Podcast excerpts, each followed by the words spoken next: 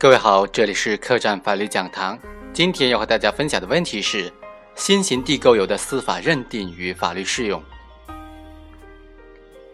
二零零六年的食用猪油国家标准当中啊，就明确规定，炼制食用猪油的脂肪呢是不能够包含淋巴结的。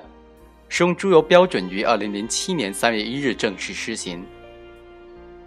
被告人张某正明知食用猪油不能够包含淋巴。仍然先后从黄岩食品公司、成远食品公司购入含有淋巴的花油、含有伤肉的膘碎肉以及杜夏榻等等猪肉加工废弃物，并用于炼制食用猪油。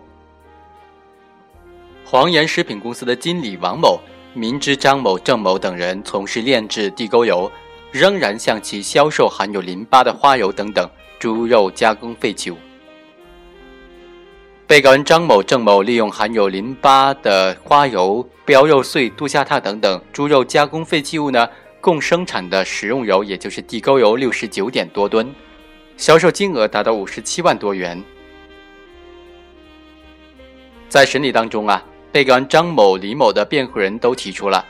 经过检验检疫合格的花油、膘肉碎等等，不属于肉制品加工废弃物。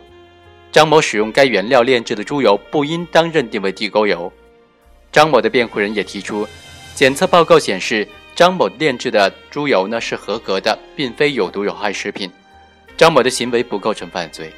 李某的辩护人呢则提出，李某是对外合法的销售经过检验检疫合格的花油、标肉碎、杜夏榻等等，他作为原料的提供者没有什么过错。法院经过审理认为啊，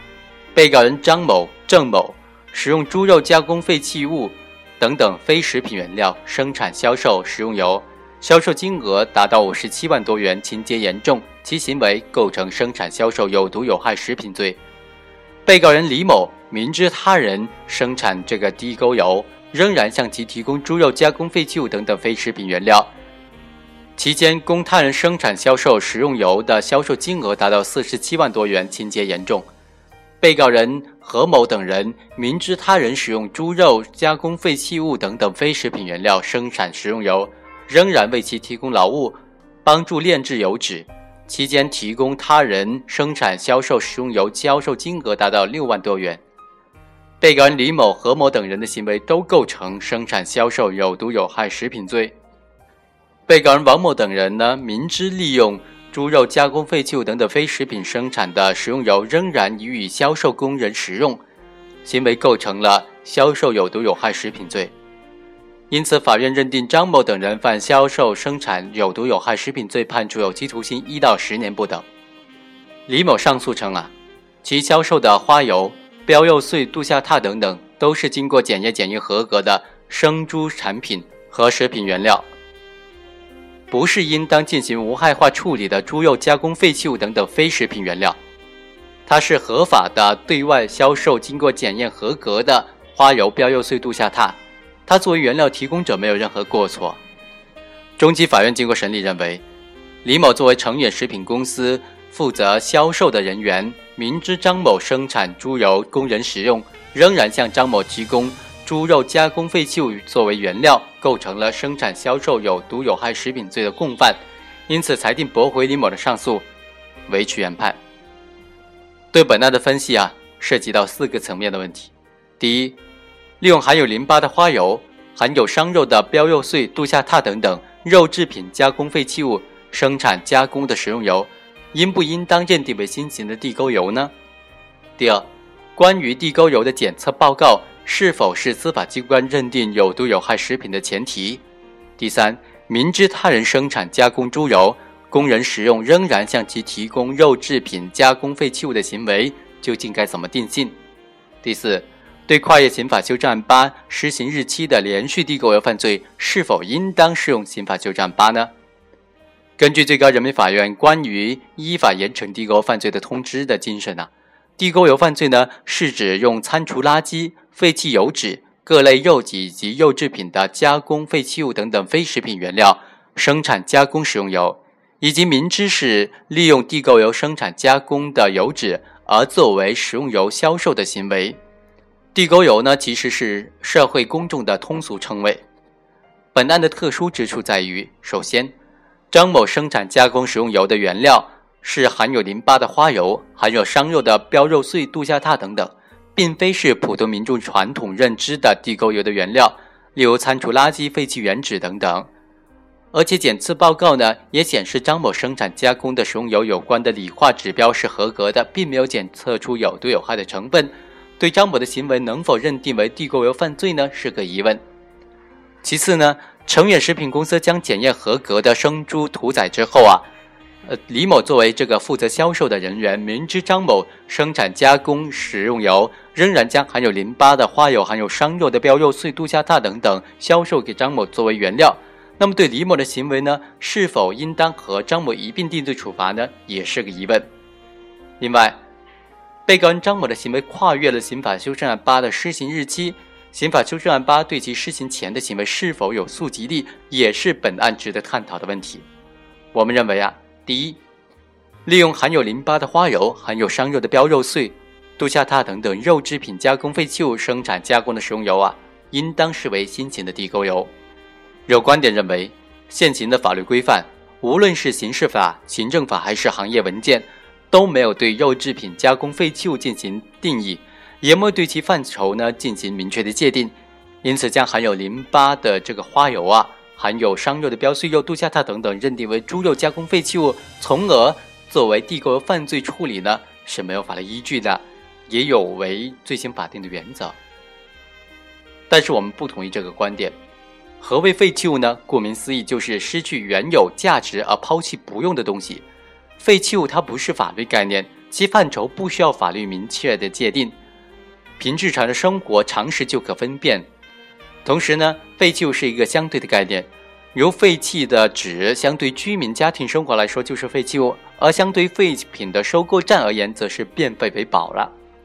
从逆向思维来看呢，含有大量淋巴的花油、含有伤肉的标碎肉以及杜夏特等等，相对于食品公司来说。在市场上销售无人购买，已经不具备应有的食用价值，属于肉制品的加工废弃物，这点是不容置疑的。不能够因为被告人张某可以用它来炼制劣质的油脂，而否认其是肉制品加工废弃物的性质。张某利用这样的含有淋巴的花油、含有伤肉的膘肉碎、杜夏榻等等猪肉加工废弃物生产加工食用油呢？根据地沟油通知的相关的规定呢，应当认定为地沟油。第二，对地沟油的检测报告呢，不是司法机关认定有毒有害食品的唯一依据。有观点认为，张某等人炼制的食用油呢，原料虽然有问题，但是检测报告显示啊，它的食用油的各项理化指标都是合格的，没有检测出有毒有害的成分，达到了食品的食用标准，因此不应当认定为有毒有害食品。我们认为，刑法第一百四十四条规定的掺入的行为，不仅限于像呃产品本身，还可能针对产品的原料、半成品等等，甚至还可以指向食品添加剂本身，即在食品添加剂当中掺入有毒有害的物质。而所谓有毒有害的非食品原料呢，是指对人体具有生理毒性，食用之后会引起不良反应、损害机体健康的不能食用的原料。淋巴结是猪屠宰后检疫的一个重要的指标。相关的资料显示啊，它是机体外周的免疫器官和防御结构，具有吞噬异物和各种微生物的功能，并产生免疫应答。当机体某组织或者是器官受到病危原体的生物侵害的时候，很快就会被局部淋巴所包围堵截，并且发生相应的变化，使得淋巴结体积增大或者缩小，色泽呈现出红。黑青等等，因此淋巴结呢含有大量的病原微生物，如一些细菌、病毒等等，甚至还有苯等等化学的致癌物质。而且呢，淋巴本身是没有营养可言的，因此呢，完全摘除淋巴结的花油虽然可以食用，但其中含有的淋巴应当属于有毒有害的非食品原料。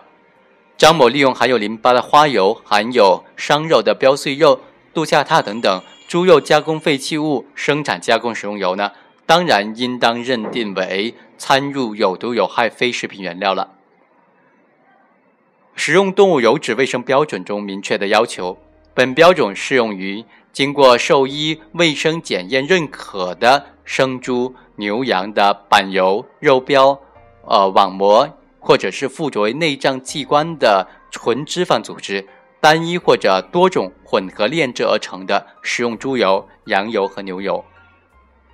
食用猪油国家标准的也明确的提出了，健康的猪经过屠宰之后，取它的新鲜、洁净和完好的脂肪组织炼制而成的油脂，所用的脂肪组织呢不应当包含骨头、碎皮、头皮、呃压榨物等等的其他的类似物，应当尽可能不含肌肉组织和血管。张某利用含有明令禁止的使用的有毒有害非食品原料的。猪肉加工废弃物生产加工食用油，对涉案食用油无需经过鉴定机构出具鉴定意见，即便检测出的报告显示有关的理化指标合格，也可以以生产销售有毒有害食品罪追究他的刑事责任。针对地沟油案件呢，直到当前也没有形成一种公认的行之有效的鉴定方法，因此。惩治危害食品安全犯罪尚不能完全依赖于鉴定机构的鉴定，对地沟油的鉴定意见不应当是司法机关认定有毒有害食品的唯一依据。实践当中啊，应当结合技术标准和法学标准，对有毒有害的食品进行判定。对此，浙江省高级人民法院、浙江省人民检察院、浙江省公安厅联合发布的《关于办理危害食品药品安全案件适用法律若干问题的会议纪要》中。明确了专门的认定原则。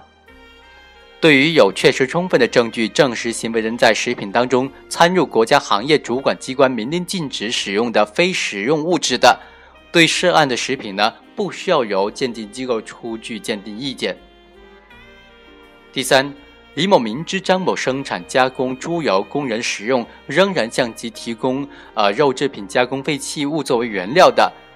生猪屠宰行为的合法性不影响李某作为共犯地位的认定。本案当中没有将成远食品公司列为被告单位进行处罚，原因是被告人李某的行为不构成单位犯罪。单位本身的意志呢，是由具体的自然人组成的单位决策机构按照单位的决策程序共同决定而产生的，或者由单位的主要负责人以单位的名义作出的决定。成远食品公司的副产品销售业务由被告人李某负责，但副产品的销售对象是随机的，并非由单位决策机构按照单位决策程序共同决定的，也不是由单位的主要负责人员以单位的名义做出的。尤其需要指出的是，单位决策机构呢对张某购买副产品的最终用途更是无人知晓的。因此啊，李某虽然负有不可推卸的责任。但对于成远食品公司来说，不应当作为单位犯罪处理。有观点认为，李某虽然明知被告人张某生产猪油供人食用，但其提供的花油、标肉碎、杜夏踏等等均是检验合格的生猪产品，已经完全尽到了生猪屠宰者的义务。摘除花油中的正常淋巴呢，则属于猪油生产者的义务。不能够因为猪油生产者没有尽到注意义务而将罪责施加到生猪屠宰者的身上。摘除花油中的淋巴呢？呃，的确不是生猪屠宰业务的这个义务。李某作为成远食品公司副产品销售负责人，如将含有淋巴的花油、标肉碎、杜夏踏等等进行销毁埋藏，进行无害化处理。即使没有摘除正常淋巴，也没有人会否认生猪屠宰行为的合法性，其行为不构成犯罪。然而，其明知张某生产猪油供人食用，仍然向张某提供这些原料，他的行为呢就发生了质的变化。即使正常淋巴结不属于生猪屠宰者屠宰业务的摘除范围，也不影响李某共犯地位的认定。对此，最高人民法院、最高人民检察院二零一三年联合出台的。关于办理危害食品安全刑事案件适用法律若干问题的解释中就明确的规定了：明知他人生产销售有毒有害食品，提供生产技术或者是食品原料、食品添加剂、食品相关产品的，以生产销售有毒有害食品罪的共犯论处。第四，张某生产加工食用油的行为虽然跨越了刑法修正案八施行的日期，但是也应当适用刑法修正案八的规定。刑法修正案八于二零一一年的五月一日施行，被告人张某的行为跨越了刑法修正案八的施行日期。虽然张某销售金额达到五十万元以上，但刑法修正案八施行之后的销售金额仅二十余万元。刑法修正案八对其施行前的行为有无溯及力，直接关系到能否认定张某有无其他特别严重情节的认定，并最终决定是否对其应当在十年以上有期徒刑、无期徒刑或者死刑这一量刑幅度之内量刑。有观点认为啊。依照从旧兼从轻的原则，刑法修正案八对其施行之前的行为应当是无溯及力的，而食品安全的解释是在张某犯罪行为施行完毕以后才颁布的，更无溯及力，因此不能认定为张某有其他特别严重的情节。我们认为啊，张某的行为虽然跨越了刑法修正案八施行的日期，但是其行为是一个不间断的行为过程，并持续到二零一二年的三月份。应当视为一个整体的行为看待，不能割裂开来分析。最高人民检察院于一九九八年下发的《关于对跨越修订刑法施行日期的继续犯罪、连续犯罪以及其他同种数罪应当如何具体适用刑法问题的批复》当中明确的规定，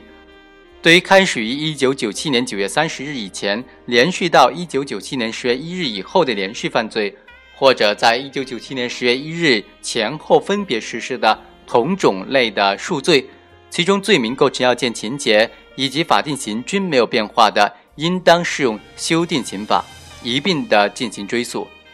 罪名构成要件情节以及法定刑发生变化的，也应当适用修订的刑法一并进行追诉。但是，修订刑法比原来刑法所规定的构成要件以及情节较为严格的，或者是。法定刑级比较重的，在提起公诉的时候，应当提出酌情从轻的处理意见。参照这一规定要求啊，刑法修正案八对其实行前张某的行为具有溯及力，而食品安全解释呢，虽然发布的时候比较晚，但是其对刑法的细化解释，其具体内容呢是刑法原文应有之意。参照二零零一年下发的。关于适用刑事司法解释时间效力问题的规定，其效力适用于法律的施行期间。对于其实施前发生的行为尚未处理或者正在处理的案件，依照其规定办理。因此呢，对张某的行为，应当依照生产销售有毒有害食品罪情节特别严重的法定刑幅度追究刑事责任，同时可以酌情从轻处罚。综上啊。将被告人张某、李某的行为认定为地沟油犯罪，有其内在的必然性和正当性。法院将李某、张某的行为呢，分别定性为生产销售有毒有害食品罪和生产有毒有害食品罪，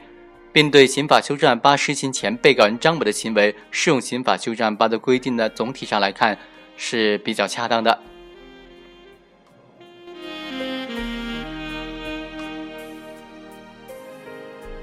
以上就是本期客栈法律讲坛的全部内容，下期再会。